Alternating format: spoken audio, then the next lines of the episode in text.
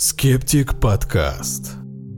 Быть смертным – это самое основополагающее человеческое переживание, но все же человек не способен принять, понять или соответствующе его прочувствовать. Человек не знает, каково это – быть смертным. Милан Кундера «Бессмертие», тысяча девятьсот девяностый год. Большинство религиозных представлений о загробной жизни, такие как существование рая и ада, относящиеся к иудаизму, христианству и исламу, примеры утверждений, которые принимаются на веру и не нуждаются в доказательствах. Научный же поиск жизни после смерти основан на утверждении, что возможным доказательством является существование феномена околосмертных переживаний. Давайте вместе пройдем по этой лестнице в небо и увидим, что она нам предлагает. Околосмертное переживание как путь на небо. Околосмертное переживание обычно характеризуется пятью основными компонентами. Первое – внетелесным опытом, сопровождающимся чувством полета над собственным телом. Второе – выходом за пределы тела. Третье – путешествием сквозь темный туннель или длинный коридор. Четвертое – сияющим светом в конце пути, являющейся дверью на. Пятое – другую сторону. К загробной жизни, к свету, к Господу, его ангелам, к любимым, к тем, кто уже однажды прошел через эту дверь и встречает нас здесь, в раю. Иногда такой опыт принимает форму последовательных воспоминаний о собственной жизни. Предполагается, что большинство людей испытывают радость и удовлетворение во время такого опыта.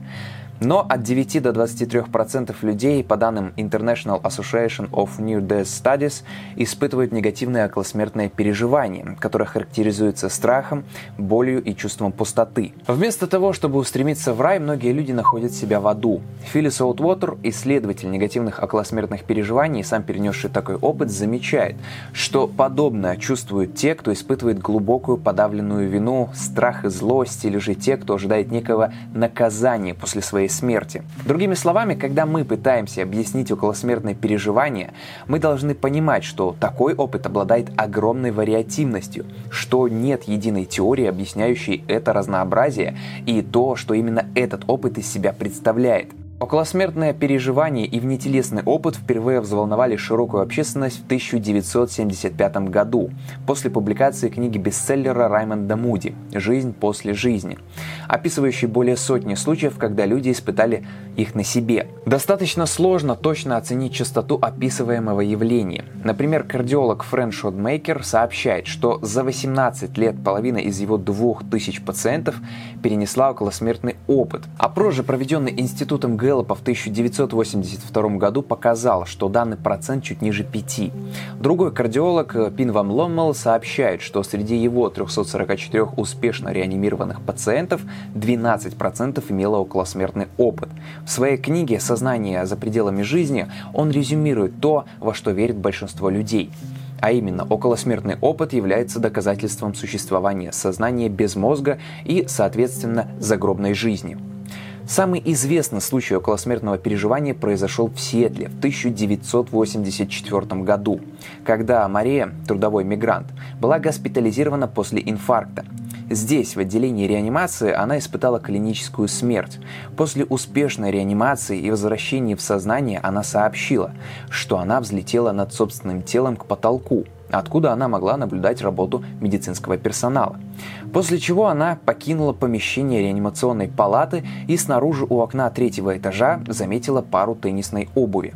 Социальный работник по имени Кимберли Кларк, которая оказывала ей помощь, поднялась на третий этаж, где нашла ту самую пару обуви.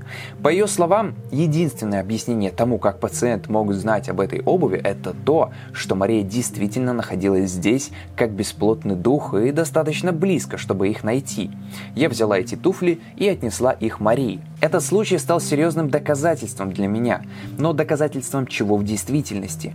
Множество бестселлеров, опубликованных в последние годы, описывают околосмертные впечатления людей и показывают, что пережившие такой опыт воспринимают его как доказательство существования загробной жизни.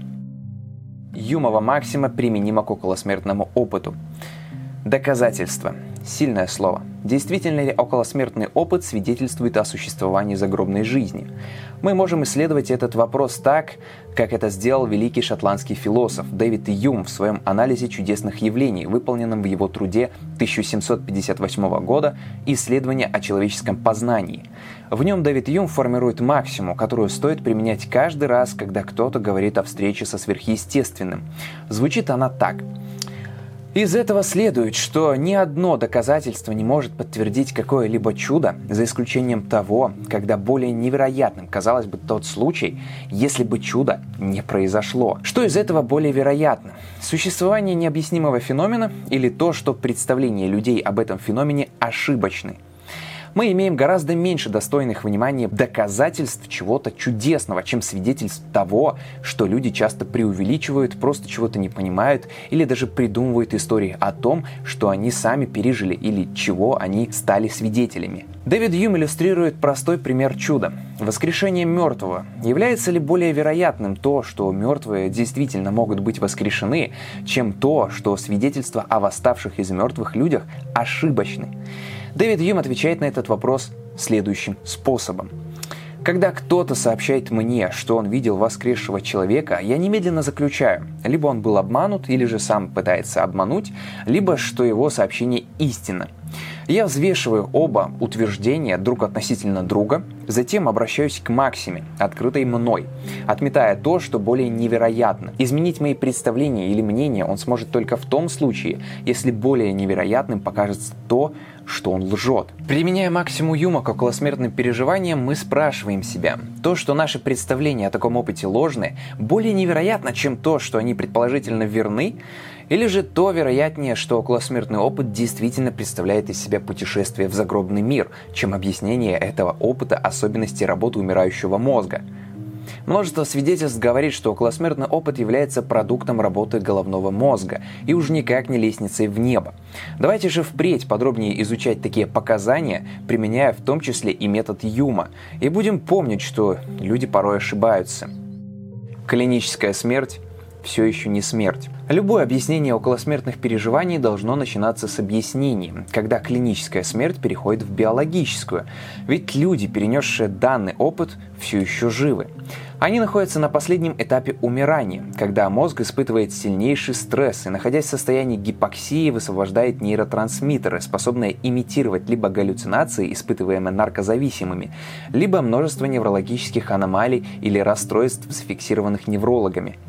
Тот факт, что каждое околосмертное переживание уникально, совсем не означает, что некоторые из них действительно являются видениями райских кущ или гиены огненной. Это значит только то, что наш мозг способен дать нам бесконечное число вариантов такого опыта, зависящее как от сиюминутных переживаний, так и от всего жизненного опыта человека. В своих сообщениях об околосмертном опыте испытавшие его подчеркивают, что они были либо мертвы, либо практически мертвы, либо находились в состоянии клинической смерти, в порядке того, чтобы подчеркнуть сверхъестественную природу данного явления. Марк Крислип, доктор из отделения неотложной помощи в Портленде, штат Орегон, изучил данные ЭЭГ пациентов, которые, по мнению некоторых исследователей, были мертвыми в момент переживания ими околосмертного опыта, и заметил, что это не так.